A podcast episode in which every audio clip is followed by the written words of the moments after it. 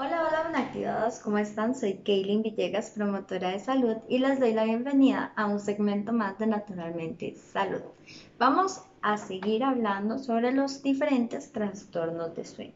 Hemos hablado que existe el insomnio, que existen los cortes de el sueño como tal, la interrupción del sueño continuo. También tenemos que hay un eh, somnolencia durante el día, tenemos que aquellos que más bien nos pueden perturbar durante el sueño y hacer que nuestro cerebro se mantenga activo y no descanse del todo. Pero hemos hablado eh, específicamente de qué lo puede causar. Sin embargo, hay una hormona muy importante mencionada anteriormente que también se encarga de que nuestro sueño sea el más favorable, que nuestro sueño sea el mejor o bien que no sea el apropiado para un descanso, un descanso muy placentero. Estamos hablando de lo que conocemos como la melatonina. La melatonina es una hormona natural de nuestro cuerpo que nos, eh, nos permite trabajar con lo que es el ciclo circadiano. Entonces, ¿qué quiere decir? Cuando hay luz, el nivel de melatonina disminuye, pero cuando hay oscuridad, nuestro nivel de melatonina va a aumentar. Entonces, es por eso que llamamos sueño vigilia. Entonces, ¿qué, quiere, qué queremos dar a entender? que durante la noche, al haber oscuridad, nuestro cuerpo se va a desactivar, nuestros órganos y tejidos se van a desactivar y entramos en el proceso de sueño. Mientras que cuando ya hay luz natural, hablamos del proceso de vigilia, que quiere decir que nuestro cerebro inmediatamente se activa, ¿ok? Y nuestro nivel va a bajar. ¿Cuánto aumenta o cuánto disminuye la melatonina durante la noche, durante el día. Bien, vamos a hablar de que durante el día la, melatonina va a disminuir hasta 10 a 30 picogramos por mililitros, ¿ok? Vean que es muy poquito si comparamos con el nivel de melatonina que tenemos durante la noche, que este viene siendo de 100 hasta 200 picogramos por mililitro. Es bastante la diferencia, ¿ok? Entonces, ¿cómo o a qué hora empieza ya a disminuir eh, o más bien a aumentar el nivel de melatonina en nuestro cuerpo? Bueno, aproximadamente entre las 20 y 22 horas, ¿ok? Quiere decir que más o menos como a las 8 hasta las 10 de la noche ahí empieza a ir aumentando. Bien, el máximo se alcanza desde las 12 de medianoche hasta las 2 o 3 de la mañana. ¿Qué quiere decir? Que en ese momento es donde más debemos de descansar para que recuerden nuestro cuerpo se recupere y no, no tengamos problemas tanto a nivel de los órganos generales como principalmente el cerebro o el corazón, ¿verdad? Y también sobre todo para prevenir otras enfermedades, estrés, ansiedad, depresión, fatiga, etc. Ok, vamos a ver, ¿desde qué edad? ¿Desde qué edad empezamos a producir lo que se llama melatonina? Bueno, los bebés normalmente, ¿verdad? Ya duermen o bien, algunos más bien, eh, cuesta que se acomoden, duermen en el día, pero se levantan en la noche. ¿A qué se debe eso? Bueno, específicamente a la producción de melatonina. Entonces, la edad donde ya ellos empiezan a acomodar, donde ya ellos empiezan a producir como debe ser, es de los 3 hasta los 4 meses de edad.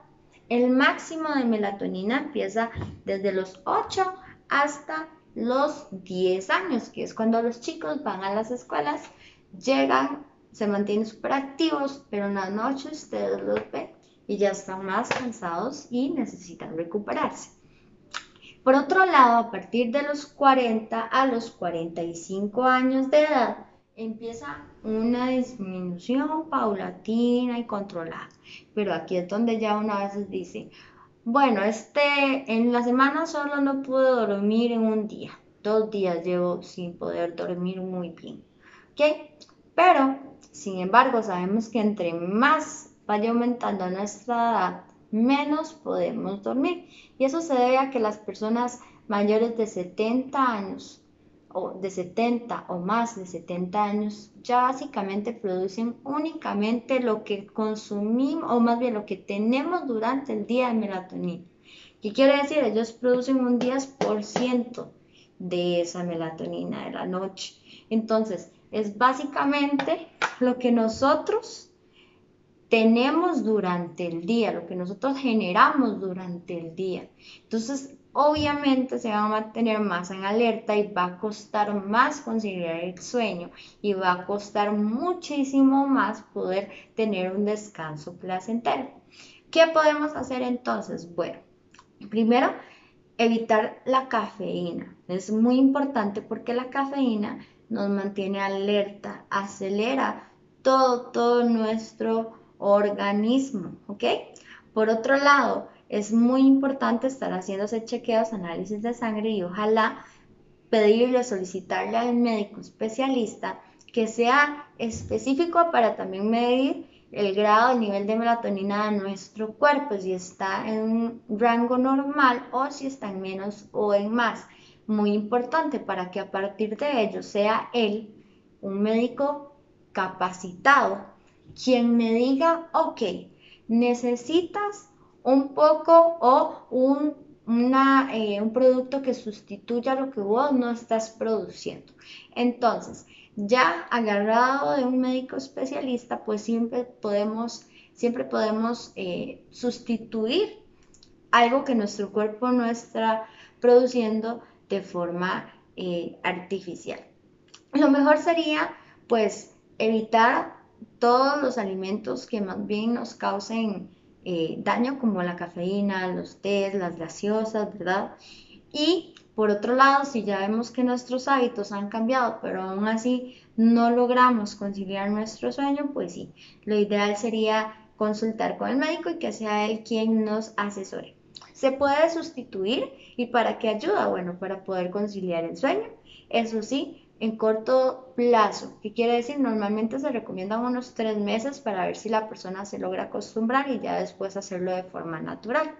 Por otro lado, eh, no, cuando se recomienda cuando no es en exceso, es decir, que yo del todo no puedo dormir en la noche, sino que duermo un ratito, me levanto, duermo un ratito, me levanto ya no puedo dormir. Entonces lo que se recomienda es que antes de acostarse, en jóvenes, niños o adultos, si hay eh, problemas para dormir, entonces se consume el medicamento que ha sido recetado y entonces durante la noche va a ir disminuyendo esas interrupciones que hay en el medio para nuestro descanso. Bien, esos son algunos ejemplos de para qué sirve, sin embargo sabemos que cada uno pues lleva un tratamiento de forma específico, más personalizado, según lo que vayamos a necesitar. Pero también es muy importante recordar que si tenemos una vida activa, si nos alimentamos de forma saludable y cuidamos mucho nuestro horario a la hora de acostarnos y a la hora de despertar, incluso evitamos tener pantallas o tecnología como celulares y computadoras en nuestra habitación, pues podemos mejorar y podemos incluso prevenir para más adelante, una edad más avanzada, no llegar a obtener este tipo de problemas, ¿ok? Si me cuido desde edades muy tempranas, entonces puedo retrasar el proceso o bien incluso nunca, nunca llegar a tener este tipo de problemas. Entonces, no pensemos solamente en el ahora, sino en el más adelante, porque como podemos ver, pues conforme vamos avanzando nuestro nuestro nivel de melatonina empieza a disminuir. Entonces es muy importante considerar qué hábitos tenemos ahorita para pues protegernos más adelante. Bueno, esto ha sido todo por el segmento del día de hoy. Espero que les haya gustado muchísimo. Recuerden que la asesoría con un médico especialista es realmente importante, incluso hacerse chequeos de forma frecuente. Nos vemos hasta la próxima con más. Chaito.